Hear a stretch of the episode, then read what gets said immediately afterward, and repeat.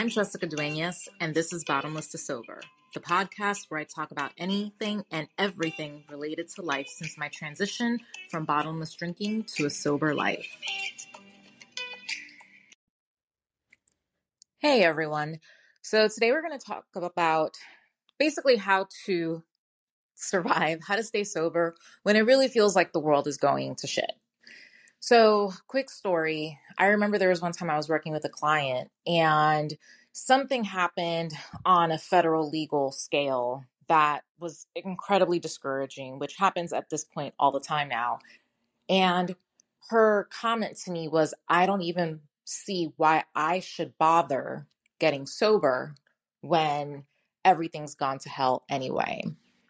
And so, if you're listening to this and you feel that way, I hear you and I recognize that, yes, things often do feel like they've gone to hell. However, I'm going to encourage you to still stay sober, to still try despite the world apparently falling apart. Um, the first point that I want to bring up, right, for any of you who might care about any kind of social activism, social supports, etc., for others, is that if you in any way expect to contribute to changing things or to helping to change things that are not directly in your control, I promise you that you, in the throes of addiction, are not going to be able to help anybody else. So that's going to be like my first point, right? Like, you've got to be sober in order to help other people. If you are struggling with addiction, you've got to be sober in order to truly show up for yourself and for others. Now, when I was an educator, I was in the throes of addiction. And yes, I was helping a lot of other people. I was helping students. I was able to like amass massive amounts of money to fundraise for the school that I worked at, etc. But you know who I wasn't showing up for? For me. And the way that I was doing that, I would eventually have died an early death and never seen the fruit of all the work that I was putting in. But if you're sober, right, you can show up for any cause that you want to support and know that at least you are giving your chance, giving yourself the chance in your lifetime to see things through.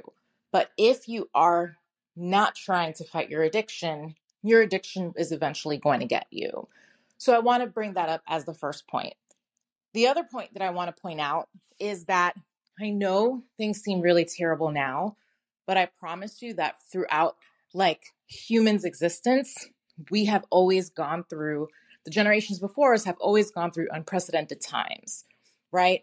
I, personally speaking, as a descendant of people who were colonized, as a descendant of people who were enslaved, if my answers, if my ancestors had said, well, fuck it, like now I'm a slave, so why bother? Or if my ancestors had said, well, damn, now the Spanish came in and took our lands, right? Why bother? If my ancestors had said those things, I wouldn't be here. And so I encourage you, regardless of your own background, regardless of who your ancestors are, etc., I want you to understand that if you sit there and say, why bother? That you are robbing future you, or not even you. If you, I'm not even saying that you're going to have children or not, but like you're robbing like the future, the opportunity of what you can accomplish if you choose to stay here and fight for your recovery.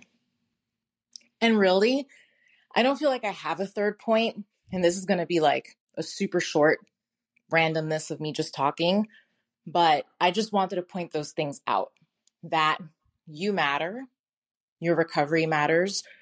You, while you are still on this earth, you deserve, you owe it to yourself and to anybody who might be impacted by you to show up fully. And if you're fighting addiction, that means getting help. And that's all I've got.